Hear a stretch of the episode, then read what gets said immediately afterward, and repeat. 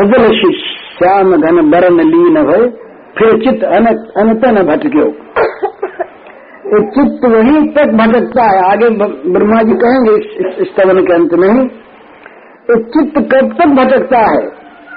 जब तक ये भगवान के समर्पित नहीं होता।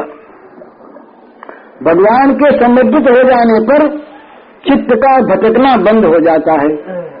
चित्त शांत हो जाता है। क्यों शांत हो जाता है? कि चित्त की चंचलता में दूसरा चंचल आगे समा जाता है।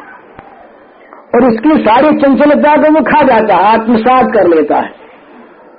और उसकी चंचलता इतनी मनोहर होती है, और ऐसी नित्य होती है, नित्य नव होती है, कि उसमें जो रसधारा प्राप्त होती है, उसमें इसका सारा का सारा दूसरा चांचल्य सदा के लिए मिल जाता है। तो ब्रह्मा जी ने कहा तैरंबराय स्थिर सौदामनी सदृश पीताम्बरधारी को प्रणाम। ये नमस्कार दूसरा की अब तीसरी बात आई। गुंजावतन से परिपिछल सन्मुखाया ब्रह्मा जी के मन मन, मन में आया कि तुमने जो बात कही जरा सोचने की है फिर। ये नवलीन नवनील नीरद तो विष्णु भगवान भी हैं नारायण भी हैं। इनके तो कुछ अंतर है, भगवान नारायण का जो स्वरूप सौंदर्य है, वर्ण है, ये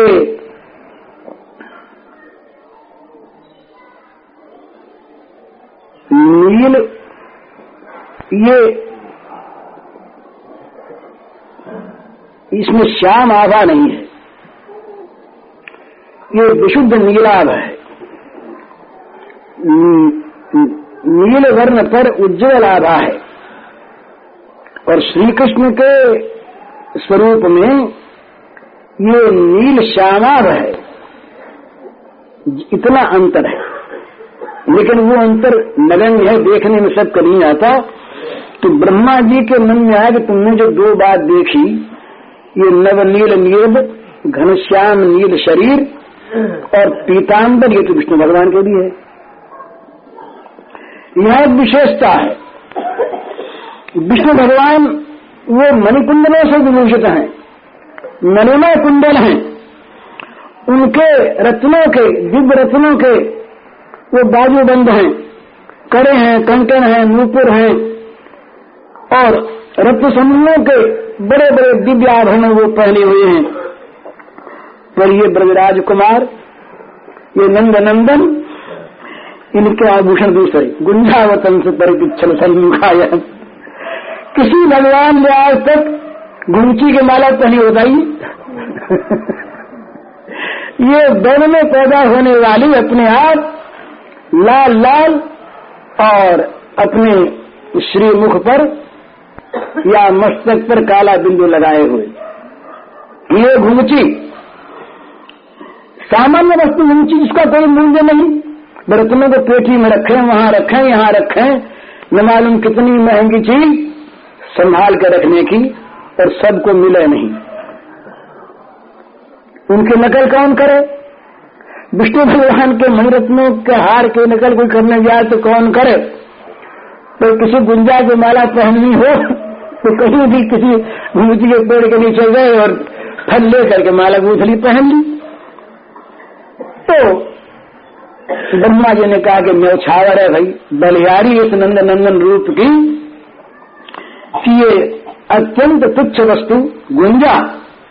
उसका तो ये अवतंश धारण किए हुई गुंजा के गहने पहने हैं, गुंजा की माला पहने हैं। और सिर पर भी चूड़ा जो बाँध रखा है, वो भी गुंजा माला से परिवेष्टित है। और उस पर कुछ सोने की हीरे की कलंगी लगाए रखी है? बोले, ना, मयूर पुच्छ है। परिपुच्छ सन्मुखाय ये तो इनका बड़ा सुंदर नवनील नीरद वर्ण, उस पर ये स्थिर सौदामनी के सदृश, वो अचंचल बिजली के समान, ये पीताम्बर और फिर ये गुंजा की माला, और सिर का आभूषण मयूर पिच्छ। और वन्यस्त्र वनमाल ये नहीं कि कोई बढ़िया बढ़िया बगीचों में से कोई माली फूल चुन के लाया हो अलग अलग राजा साहब के लिए। खास बगीचे सो नहीं। वनमाल। वन में जो पुष्प खिलते हैं, ये यद्यपि श्री कृष्ण के इस प्राकृत्य के समय तमाम वनराजी अपनी सारी शोभा सामग्री को लेकर यहाँ पर उपस्थित है। परंतु है वन ही में। तो ये पल्लवों की, पुष्पों की माला बीच बीच में तुलसी गुथी हुई, तुलसी मंजरी गुथी हुई गुथी हुई। कोमल कोमल पत्ते माला में। कहीं लाल पत्ता, हरा पत्ता और बड़े बढ़िया बढ़िया सुगंधित फूल। तो बोले, भाई, दीनों के बंधु तो यही है। ब्रह्मा जी अपने को दीन अनुभव कर रहे हैं ना अभी? बोले, बड़े बड़े लोगों के लिए वो जो बड़े माने जाते हैं, वो होंगे। जिनके दर्शन दुर्लभ जहाँ पहरे लग रहे, वैकुंठ में सनकादि गए तो उनका भी प्रवेश निषिद्ध। साफ़ दे दिया, पर जा नहीं पाए पहले पहले बड़े महाराज, जरा ठहर जाओ। और यहाँ किसी का प्रवेश निषिद्ध नहीं। वन में, जंगल में तो ब्रह्मा जी ने सोचा अपने मन में कि भाई, ये हमारे जैसों का निर्वाह तो इन बुजराज नंदन के चरण प्रांत में ही हो सकता है। ये सर्व सुलभ है और कितने दयालु ये श्री चरण है। तो ऐसा भाव बैकुंठ बिहारी में नहीं मिल सकता। बैकुंठ बिहारी का वैकुंठ देखते ही पैर तक चका जाए आदमी कल्पना में न आवे। तो मुझे तो आश्रय दान ये दे सकते हैं तो बजराज नंदन ही दे सकते हैं। इसी भाव से भावित हुए ब्रह्मा जी कहते हैं गुंजावतंश से, मयूर पिछ से परिशोभित। मुख वाले, हे भगवान, हे वनवाली, आपके चरणों में नमस्कार। है अब ब्रह्मा जी के सामने बार बार बार बार वो दृश्य आते हैं। तो उनका जो अपरिसीम माधुर्य समुद्र है, ये मानो लहरें मारने लगता है। वो भगवान श्याम सुंदर का अपने सखाओं को अनर्गल विशुद्ध प्रेम रस का दाम अनर्गल। कोई बाधा वाधा नहीं। किसी प्रकार का कोई बंधन नहीं, कोई कोई सम्मान संभ्रम नहीं, कोई सत्कार मान नहीं, कोई पूजा अर्चना नहीं। बताइए किस गोप सखा ने इनकी माँ, इनकी पूजा की? अरे सजाया ज़रूर। अपने सखा को सजाया। वो वन धातुओं से चित्रित किया। नाना प्रकार के पत्तों को लेकर के बिछा के सुला दिया। पत्तों से हवा करने लगे, पर पूजा नहीं। ये तो अपने सखा को सुखी बनाकर सुखी होने के लिए, अपने सुख के लिए आयोजन। तो ये तो इन्होंने बदले में कभी किसी से ये नहीं कहा, कल्पना नहीं हुई कि देखो हम इतने बड़े और ये हमारे बराबरी करने लगे। बल्कि वो बराबरी करने के लिए उतावले बड़े भाई, ये उनको याद आ गया कि देखो एक छोटे छोटे शिशु एक दिन, सूरदास जी ने देखा इसको, एक दिन खेल रहे, बछड़े चराते हुए खेल रहे। तो खेलते खेलते अब यहाँ रोज नई नई लीलाएँ हूँ, और नए नए रस का प्रवाह बहे। तो वो सामग्री होनी चाहिए ना वैसी। जो रस को का उदय कर दे। तो ये मान कोप ये सारे के सारे ये उद्दीपन सामग्री हैं। तो भगवान ने के ये, ये मन में आया कि आज ये सखा सारे मुझको डांटे तो तो, तो सुख मिले। अद्भुत बात है भला। अखिल लोक, लोकाधीश्वर, सर्वनियंता भगवान। ये विशुद्ध प्रेम रसदान के लिए और पान के लिए भी आकांक्षा करते हैं कि ये मेरे मित्र जरा मुझे डांट। रहे कभी किसी भगवान ने ऐसी आकांक्षा की हो तो बताइए आज तक। तो उन्होंने क्या किया? बछड़े सब चल रहे थे तो बोले, भैया देखो हम जरा थक गए हैं और तुम तुमको जैसा सो जाए। बोले हाँ सो जाओ ना। सो जा भैया, हमारी गोद में सो जा। बोले, गोद में तो फिर कोई आके जगा दे, कोई आके छेड़ ले तो हम जरा आराम करना चाहते हैं। बोले, कहाँ करोगे? अभी आराम की भी इनके लिए वो बिछौना कैसा अलग है वस्तु। बोले, भाई, जो दाग दिखती है, कदम की ये जरा चौड़ी चौड़ी है, इस पर सो जाए। वो से, वो सैया पर कोमल कोमल हज़ार मुँह वाले शेष ऊपर से छाया करते रहे लक्ष्मी जी पैर दबाती रहे फिर समुद्र में भगवान सोए रहे वैकुंठ के उन उस दिव्य प्रासाद में भगवान शयन करें। ये नहीं बोले भैया इस कदम की डाल पर सो जाए बोले हाँ सो जा। बोले हमारे बछड़े बोले बछड़े हम संभाल लेंगे कोई बात नहीं तू सो जा। पर देख बहुत देर तक सो मत रहना। हाँ बोले मैं थोड़ी देर आराम करके उतर जाऊँगा। गए ऊपर साहब जा करके ये लेट गए। अब इनकी निद्रा सो निद्रा। निद्रा थोड़ी दूसरी चीज़ है इनकी। इनकी इनकी नींद यही, इनका सोना यही, इनका जगना यही। तो आँख मूंद ली। अब थोड़ी देर तो सखाओं ने देखा कि ये सोया जरा जगाओ मत। अब उसके बिना इनका मन लगे नहीं। वो अगर बीच में न खेले, श्याम सुंदर तो ये सब के सब व्याकुल हो जाए तो व्याकुल हो गए। अरे बोले, कन्हैया, उठ। अब कन्हैया तो सोए उठे नहीं। उठे नहीं कन्हैया। तो बार बार ये पुकार जरा पेड़ पेड़ को हिलाओ। गिर पड़ेगा, नीचे तो अपने आप जगेगा। तो उनके पेड़ हिले नहीं। इतना विशाल वो स्कंध पेड़ का, इनसे हिले नहीं, पर अपनी जान में चेष्टा करें। पुकार ज़ोर से, बोले जरा कंकर फेंको। दूसरा बोला, कहीं लग गई तो बढ़िया हो तो उसको लग न जाए। बोले, ऐसे कंकर फेंको भैया जिसमें लगे तो नहीं। तो बोले, क्या फेंक बोला, फूल फेंको फूल फेंको। तो चेष्टा करके नाना प्रकार से जगाने लगे, पर जगह तो खींच गए। अब डांट डांट बोले, कहीं आया, कहीं का बादशाह बन करके, हम तेरे बाप को नौकर हैं। लगना नीचे और गाय बसा लेना तमाम जो फिर ये जो बच्चे बछड़ी है, हटा अलग कर। सूरज जी ने देखा, नारी करो हरिया पन गैया नारी करो हरिया पन गैया ना हम क्या कर नंद बाबा के, ना तुम हमारे नाथ गुसैया। मैं मैं मैं मैं तुम्हारे बात को नौकर मैं तुम्हारे नौकर। हजाओ वाले अपनी जान को यहाँ से। आ करके सो गया, बड़ा बादशाह बन गया, राजा बन गया। हाथ जोड़ लीजिए ऊपर के हाथ जोड़े भाई, भैया, भूल हो गई। प्रसन्न हो गए। भगवान की, देखो हमारे सखा, ये कैसे निर्मलांत करण है। इनके इनके हृदय में कहीं पर भी कोई छल छद्म नहीं, बनावट नहीं। जो भाव आया, वही भाव इन्होंने व्यक्त कर दिया। निश्चल भगवान को सरल लोग बड़े प्यारे होते हैं बुद्धिमानों की अपेक्षा। इसलिए तार्किक तार्किकों के सामने भगवान का रस रूप नहीं प्रकट होता।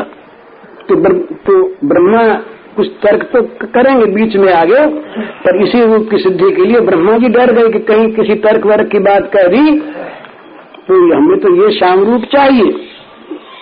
तो ब्रह्मा जी को याद आ गया कि ये बच्चों के साथ बच्चों के प्रति उनका अनर्गल प्रेमदान फिर ये याद आया कि देखो ना, ये बछड़ों के आकर के सिर सूंघते, बछड़ों का मुख चुंबन करते, और अपने हाथों से हरी हरी कोमल कोमल घास ये बीन बीन करके और बछड़ों के मुँह में देखते। तो छोटे बछड़े पानी पीना जाना नहीं तो ननी ननी अपनी अंजलि में जल भर के लाते, और बछड़ों को पिलाते बछड़े की जीभ निकाल के लप लप पिया करते और जब नहीं होता अंजलि तब फिर तब फिर क्या करते लीला सब देखी, वर्मा जी ने देखी थी, कि अपने पीताम्बर को जाकर के तालाब में डुबो देते। भीग जाता, तब दौड़े आते, और बछड़े का मुँह फाड़ लेते एक हाथ से, और यूँ निचो देते उसको। इस प्रकार से बछड़ों की सेवा करते। और गोप शिशुओं की रुचि का आदर। वो कहते, भैया, आप सो जा तो सो जाते। वो कहते, देख हमने तेली, आज यमुक, धातु सब पीस पीस के रखी है और हम तुम सजाएँगे। बोले अच्छा सजाओ भैया। बोले, देख भैया तुम सजाओ हम लोगों को। खाली हम तुम्हारी सेवा करेंगे तो तुम भी करो बोले, भैया, हम पहले करने को तैयार। तो सजाते अपने हाथों उनको, उनकी सेवा करते। तो ये सोचा ब्रह्मा जी ने और फिर ये वेणुनाद क्या कहना है? इसने तो सारे जगत को विमोहित कर लिया। अनोखी किया इसने दिव्या दिव्य रस की वर्षा की वेणुनाद ने अनोखी क्रिया। तो ये मुग्ध हो गए और इनके इन, इनकी आँखें डूबी इनका मन डूबा। अब फिर उनके मन में आया कि वो देख ही रहे हैं बार बार देख रहे हैं। तो अब देखा कि भाई ये केवल ये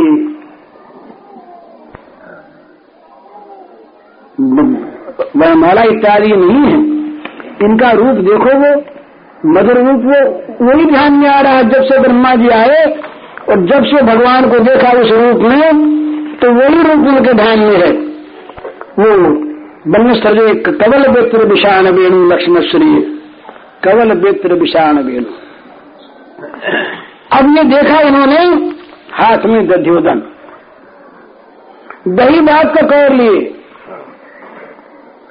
अरे नैवेद्य उवेद्य वो लगाने के लिए कोई कोई किसी प्रकार की दूसरी किसी सामग्री की आवश्यकता नहीं। ये तो बस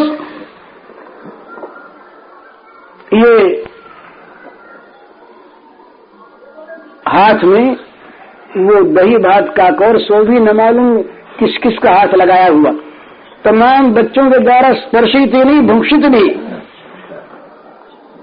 बच्चों का ऐसे ही तमाम साथ खाते, साथ खेलते दध्योदन और गायों को, बछड़ों को हाँकने की नरम सी, छोटी सी छड़ी बेट और सिंगा और बंसरी ये सजाए हुए तो ब्रह्मा जी ने देख करके और मुग्ध होकर के कहा, महाराज, उस संघ चक्र गदा पद्मधारी भगवान हमें नहीं चाहिए। उनके तो सामने जाके डर लगता है। कौन बच्चा जाके उनके साथ खेले? और शिव जी का कहीं वो रूप देखते देख ले तो ससुराल वाले डर जाए, दूसरे की बात तो अलग। तो बोले, महाराज, हम तो ये ये करतल पर दध्योदन काख में, बगल में रेन और बेंत और सींग लगाए, सींग लिए पछौटी में ये दोनों खोसे, ये जो अप्रतिम शोभाशाली नंद नंदन है, इनको हमारा नमस्कार है। तो यहाँ तो बस किसी को आकर्षित करना है तो मुरली बजा दी। गायों को इकट्ठा करना है तो सिंगा बजा दिया। गायों को इकट्ठी करना है तो गाय डरती नहीं उनसे। वो ऐसी नरम नरम छड़ी है कि किसी गाय के अगर उसका स्पर्श हो जाए तो गाय समझती है कि तो कोई सहला रहा है हमको। तो ये सारे के सारे मधुर मधुर मधुरा की मधुर सब सामग्रियों से संपन्न भगवान श्री कृष्ण उनको देख करके उनके मन में इस प्रकार की बातें आ गई सब, और ये बाल लीला भगवान की स्फुरित हो गई। तो मृद पदे पशुपांग अब ये देखा याद आई? बोले कि देखो ना कितना मधुर हमने तो पहले भी इनके रूप से देखे। ये कूर्म बने, मत्स्य बने। और फिर याद आ गई नरसिंगा अवतार के तो काँप गए उसी समय ब्रह्मा जी। ब्रह्मा जी ने अपने स्मरण किया कि वो भी इन्हीं का रूप था। वो भी यही थे। पर इनके माधुर्य से और वहाँ की भयंकरता से कोई तुलना ही। नहीं ब्रह्मा जी ने कहा कि हमने जब वो रूप देखा तो महाराज पृथ्वी तो डोल रही थी।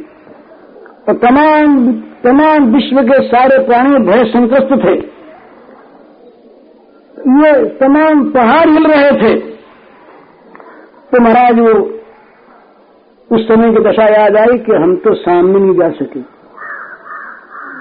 ब्रह्मा जी ने ये को, को याद आया कि हम तो दूर खड़े यूँ यूँ किया हमने। और हाथ जोड़े और एक एक नमस्कार करके भगे वहाँ से। और लक्ष्मी भग गई, औरों की बात की। ब्रह्मा जी ने याद किया उस समय की बात को कि लक्ष्मी जी, जो स्वयं भगवान के श्री वक्षस्थल पर नित्य निवास करने वाली भगवान की प्रिया, जब ये सब के सब संतस्त हो गए तो ब्रह्मा जी ने कहा लक्ष्मी से कि मैया आप जाओ। अगर विष्णु भगवान का कोप शांत नहीं हुआ तो महाप्रलय आगे हो जाएगी। प्रलय काल नहीं आएगा, ये तो आज ये सबका विनाश ये कर देगी भगवान की ये क्रोध भई नेत्र ज्वाला तो लक्ष्मी जी गई। गई तो सही सामने, देखा हमारे स्वामी ही तो हैं, पर ये स्वामी का विकट रूप उन्होंने कभी देखा नहीं था आज तक। जानती है, स्वान है। जानती उन्हीं का रूप है। पर देख करके और आँखें मूंद गई लक्ष्मी की। भागी वहाँ से। दौड़ी, दौड़ के बोली ब्रह्मा जी से बोले, महाराज, मेरे बस का ये ये रूप नहीं है। मैं नहीं समाज से जिस रूप मैंने आज तक कभी देखा ही नहीं, इतना भयानक रूप तो ब्रह्मा जी ने कहा कि भाई, रूप तो वो भी आपका ही था। पर आज के वो भयानक और वो बामन। इतने बड़े बड़े पैर कर लिए उन्होंने कि तमाम ब्रह्मांड को नाप लिया और हमने तो बड़े ब्रह्मा जी ने कहा, दूर से ही चरणों पर पानी डाल के कमंडल में ले लिया। उन पैरों का माप तोल कौन करे? बड़ी आफत।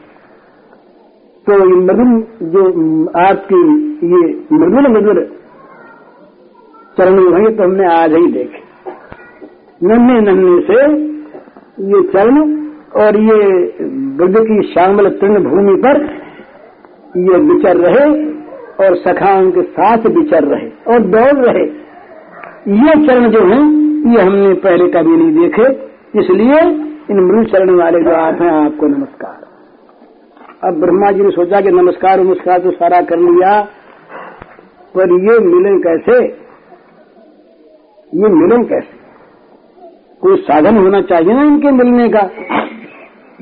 तो ब्रह्मा जी के मन में बात आई कि सारी बातें स्फूर्त हो जाती हैं, जब प्रेम राज्य में प्रवेश होता है तब। कि भाई, कोई आकाश में पक्षी उड़ रहा है, कि कगार में ये, लिखा आकाश में पक्षी उड़ रहा है। अब कोई उसको पकड़ना चाहता है तो क्या पीछे पीछे दौड़ने से पकड़ा जाएगा। उसके पकड़ने की कला जाननी चाहिए। और वो कला हरेक नहीं जानता। जो बहरिया उसे पकड़ने की कला में निपुण है वही पकड़ सकता है। तो ये भगवान नारायण का स्वरूप, निर्गुण ब्रह्म का निर्विशेष रूप, ये सब तो दूसरे दूसरे उपायों से पकड़ने आते हैं। पर ये रूप इस प्रकार के, इस प्रकार के बन के ये श्याम सुंदर प्रकट हो जाए, ये तो हमने तो कोई उपाय आज तक देखा नहीं। ब्रह्मा जी के ध्यान में उपाय नहीं था। और जहाँ केवल ज्ञान का साम्राज्य है, या ऐश्वर्य भक्ति का साम्राज्य है, वहाँ पर भी इस चीज़ का उदय नहीं होता। वहाँ विष्णु भगवान दर्शन देते हैं। वहाँ उनके समस्त कामनाओं की पूर्ति करते हैं। विषल वरदान देते हैं, सब करते हैं।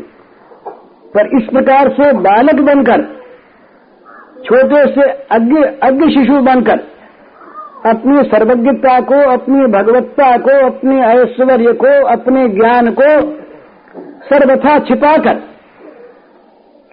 केवल नाट्य के लिए नहीं, स्वयं वैसे, स्वयं बनकर, वैसी अनुभूति करते हुए कहीं प्रकट हुए हों।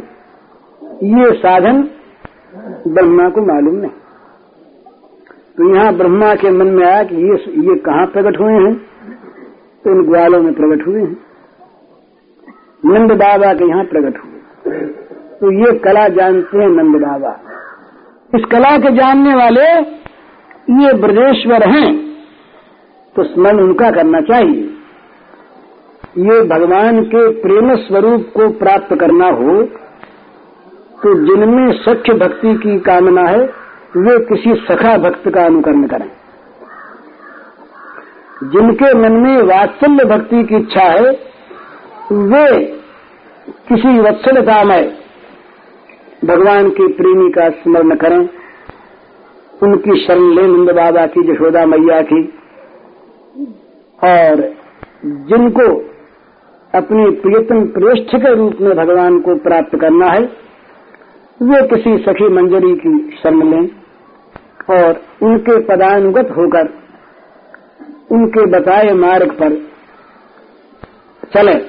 अपनी सारी तर्क बुद्धि को, अपनी सारी की सारी दूसरी चेष्टाओं को निरस्त करके तब कहीं उनकी प्राप्ति होती है, ये दूसरे साधनों से नहीं होती। ये भगवत प्रेम की प्राप्ति ये प्रेमियों की कृपा के बिना नहीं होती, ये सीधी बात।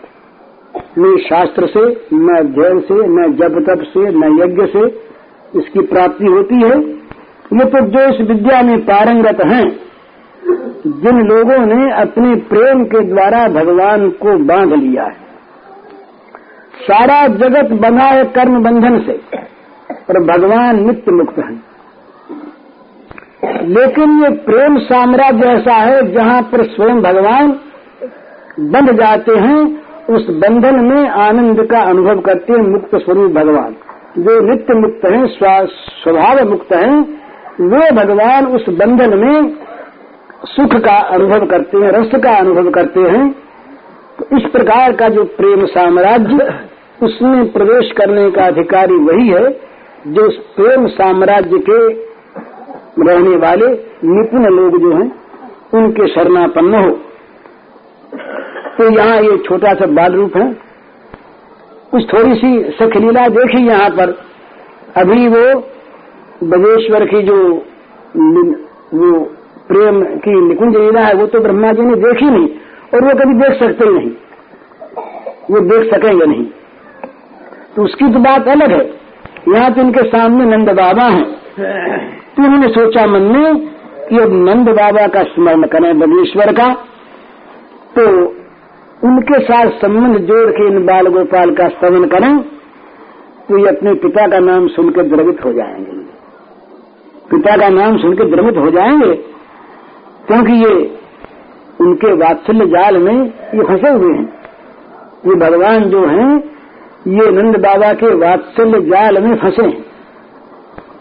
ये भगवान किसी के फंदे में नहीं आते। कोई और बाँध नहीं सकता, पर ये फंदे में आते हैं। और ऐसे फंदे में आते हैं कि अपने को छुड़ाना नहीं चाहते उससे उसमें इसको, इनको रस की अनुभूति होती है। तो ब्रह्मा जी ने सोचा कि योगिंद्र मुनिंद्र बड़े बड़े ऋषि, तपस्वी, ज्ञानी, सुरासुर मालूम आज तक कितनी उपासनाएँ की लोगों ने, कितनी आराधनाएँ की, कितने तप यज्ञ किए, पुण्य किए। परंतु इस मनमोहन वेश का दर्शन तो किसी को नहीं हुआ। किसी ने मुक्ति पा ली, किसी ने भुक्ति पा ली, किसी ने दिव्य लोक पा लिया, ये सब कुछ पाया। परंतु ये ये दिव्य स्वरूप, ये मधुर रूप जो मेरे सामने है, ये उनमें से किसी को नहीं मिला।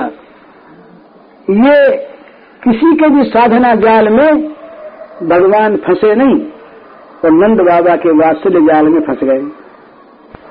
नंद बाबा के वात्सल्य जाल में फंस गए। तो बस नंद बाबा का नाम लेना चाहिए। तो बोले पशुपांग जाय नंदात्मजाय। हे नंद नंदन नंद बाबा का नाम लिया, भगवान का जरा सारे बोले, तुम बाबा का नाम ले रहा है ब्रह्मा?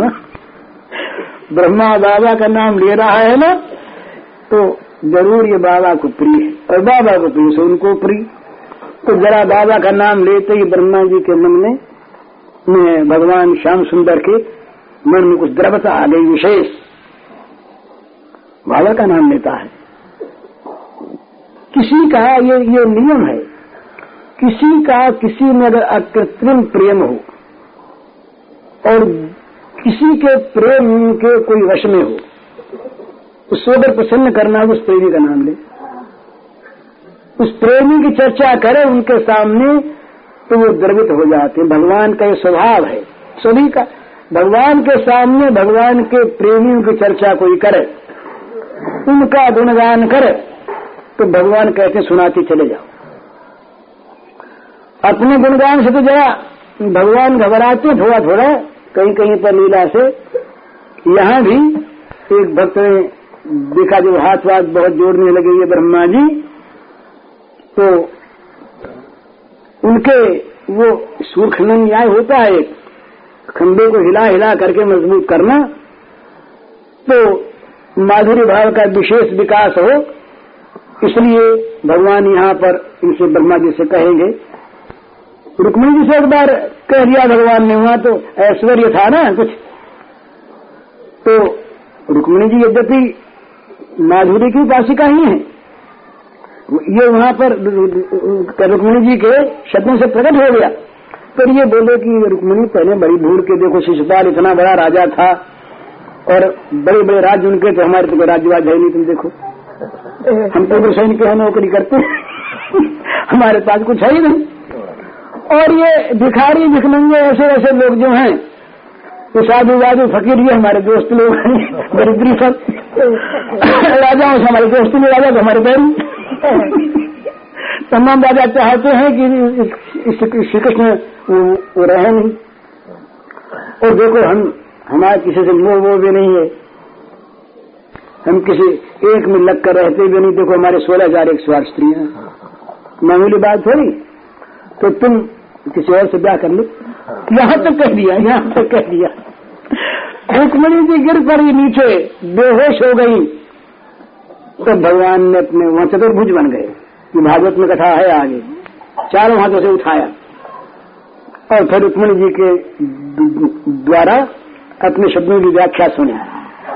रुक्मणी जी ने व्याख्या की फिर, भगवान के शब्दों की।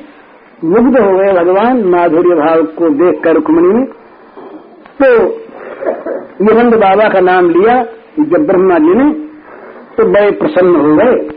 प्रसन्न हो करके फिर माधुरी का आस्वादन करने के लिए ये भगवान श्री कृष्ण श्याम सुंदर, नटवर, ये ब्रह्मा जी के प्रति बोले। ये किसी महात्मा ने ये बात सुनी तो वो कहते हैं ब्रह्मा जी के सामने अपनी हीनता दिखाते हैं। भो ब्रह्म तुम जगदेश्वर्याधिपति। अहम तू अहम तू बन्न गोपाल पुत्र। तुम पुरातन अहम तु बाल। तुम वेदात तात्पर्य विज्ञत्वात परम विद्वान सदाचार परायण और अहम तु वत्सचारकत्वाद अध्ययन शून्य समार्ताचार गंधमत जानम तिष्ठन। ब्राह्मण अप्यूदन कवलम भुंजान। त्वम माई परम सुखी साक्षात परमेश्वर एव। और अहम तु त्वन माया मोहितो मनु दुखे न बने पर्यटन स्तव स्तवम कर तुम नार्भामी थी अरे ब्रह्मा जी, आप तो बहुत बड़े हैं। आप ये बार बार हमारे धो क्यों खाते हैं? आप ये बार बार हमारे चरणों में नृत्य क्यों हो रहे हैं बाबा? आप तो बहुत बड़े, देखो ना कितने बूढ़े, सबके पिता में दादा। सारा लोग आपको दादा कहे। तो महाराज, आप तो सारे जगत के ऐश्वर्य के स्वामी जगदेश्वर अधिपति हैं। और मैं मैं तो एक बनवासी ग्वाल का लड़का। गोप पुत्र हूँ मैं। और महाराज आप तो पुरातन पुरुष हैं। चिरंतर हैं। ब्रह्मा की आदि क्या है? नई नई सृष्टि करते हैं, ब्रह्मा तो रहते ही हैं। आप पुरातन, बड़े बूढ़े पुरुष हैं, आपसे बुरा कौन होगा संसार में? सबके दादा। और मैं तुम्हारा छोटा सा बच्चा है। बालक, मैं तो बालक हूँ छोटा सा और फिर, तमाम वेदों के अर्थ का तात्पर्य का पूरा ज्ञान आपको। आप बहुत बड़े विद्वान। सारे लोग प्रकट आपसे। और आपके सदाचार का क्या ठिकाना है? सदाचार परायण है। और मैं महाराज, मैं तो बछड़ों को चराता फिरता हूँ जंगल में। और वेदाध्ययन तो मैंने कभी किया नहीं, वेद क्या मैंने जानता नहीं। कभी मैंने वेद का स्वाध्याय वाध्याय नहीं किया महाराज। अध्ययन शून्य। और स्मृति के आचार को तो मेरे निबंध ही नहीं कहीं। कैसे बैठना, कैसे नहाना, कैसे खाना, कि किस प्रकार हाथ धोने। आप देख रहे हैं ना? बैठा हुआ, खड़ा हुआ, घूमता हुआ, और दही भात हाथ मेरे मुँह में रख लेता हूँ। न हाथ धोता, न आचार मानता न कुछ। जान जानते नहीं मानू कैसे? तो मुझमें सदाचार नहीं, मुझमें वेदाध्ययन नहीं, मुझमें विद्या नहीं। और आप तो महाराज बहुत बड़े विद्वान वेद की व्याख्याता और आचार संपन्न। आप आचार्य शिरोमणि और महाराज तो तुम तो सारी माया जानने वाले। जन्म किया भगवान ने कि मुझ पर माया करने आए हैं।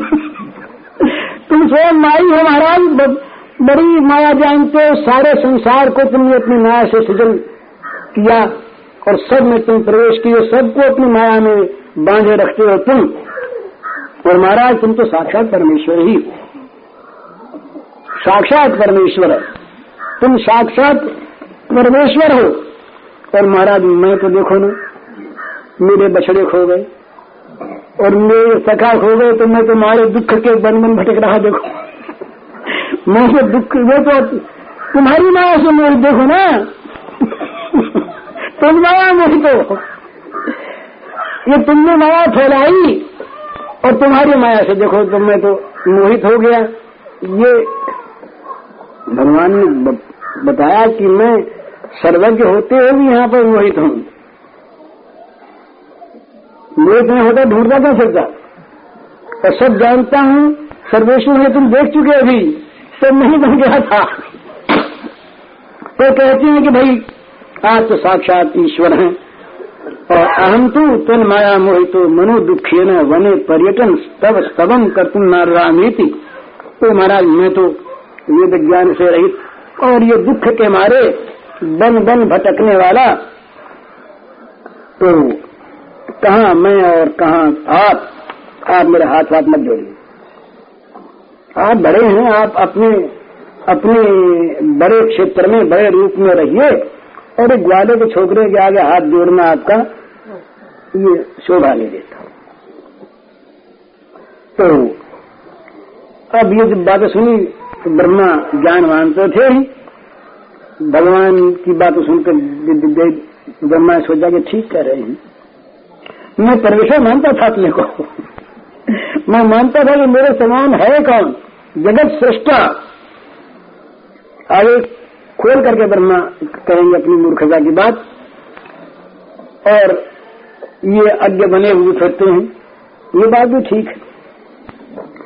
तो ब्रह्मा के मन में और भी भाव उठा। तो भगवान फिर बोले बोले बोले, ब्रह्मा जी, तुम हट जाओ, देखो ना। तो तुम्हारा तो देखो, चम चम चम चम, लाल लाल शरीर कर रहा है मैं तो काला काला। है? और इस काले में कोई तत्व रहस्य है क्या? ये काला सांवरा मैं तो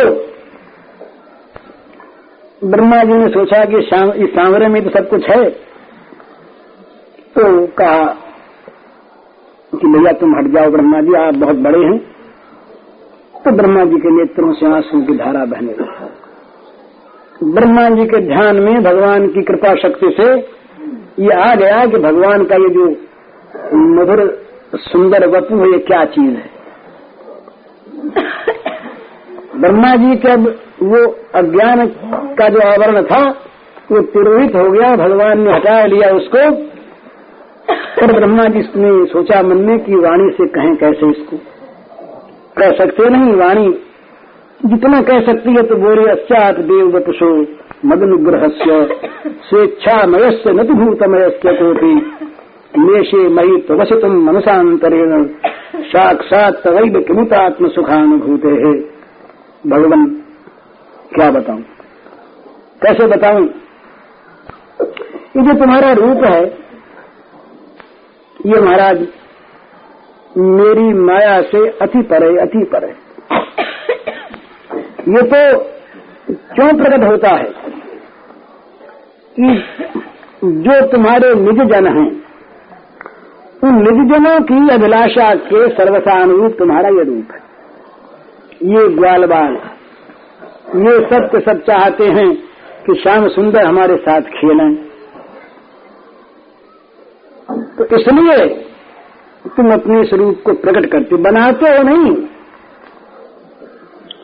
ये जो देव ये, ये ये जो हे देव हे ये सारे देवताओं के महादेव भगवान ये जो ये जो आपका शरीर है ये शरीर तो केवल हम पर कृपा करने के लिए ही व्यक्त हुआ है। ब्रह्मा जी ने सोचा कि तो कृपा औरों पर तो हुई सोई हम ही पर हुई।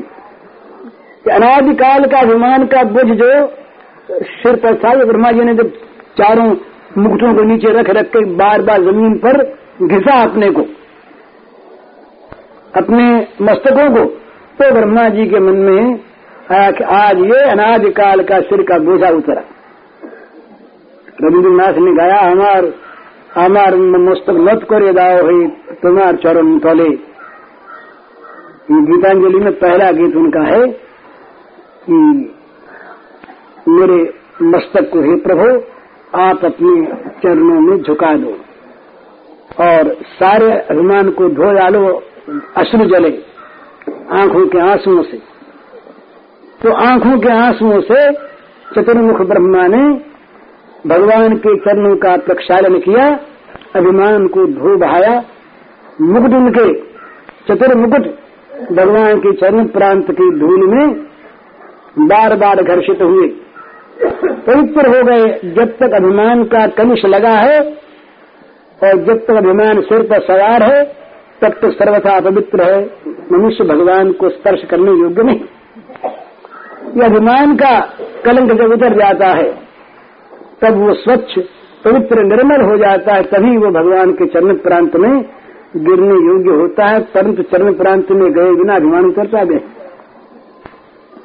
तो ब्रह्मा जी ने कहा कि ये तो बस हम अनुग्रह करने के लिए आपका स्वरूप है। आप कोई किसी प्रकार से ये किसी मायावश, कर्मवश प्रकट होते हूँ, सो बात नहीं है। ये भगवान के का जो ये श्री विग्रह ये बात बहुत समझ लेने के सिद्धांत की बात हम लोगों के जितने शरीर हैं, ये सब के सब कर्म जनित हैं और पाँच भौतिक हैं। और ये सब के सब देवताओं के भी, चाहे वो सूक्ष्म रूप से हो, ये रवि शुक्र निर्मित ही हैं। चाहे उनका कहीं अलक्ष रूप हो, कहीं लक्ष्य रूप हो, कहीं दृष्टिजन्य हो और कहीं स्पर्शजन्य हो, किसी प्रकार से हो। परंतु हमारे जितने शरीर हैं, ये सब के सब शरीर कर्मज हैं स्वेच्छा में नहीं है। हम इच्छा से देवता बन जाएँ, इच्छा से मनुष्य बन जाए, ऐसी बात नहीं। योगियों का जो योग सिद्ध का निर्माण होता है वो भी योग सिद्धि ही है। योग की साधना से लब्ध सिद्धि है। यह साधना हो तो नहीं मिलती और वो भी अनित्य है। लेकिन भगवान का जो देह है, उसमें तीन बात नहीं है। एक तो भगवान का शरीर जो है, वो पाँच भौतिक नहीं है। उसमें जितने अंग हैं, वो सारे अंग नित्य हैं, पूर्ण हैं। उनका हाथ देख सकता है उसका, उसके उनके कान देख सकते हैं, उनके चरण खा सकते हैं, सारे अंगों भगवत सत्ता से परिपूर्ण भगवत रूप है।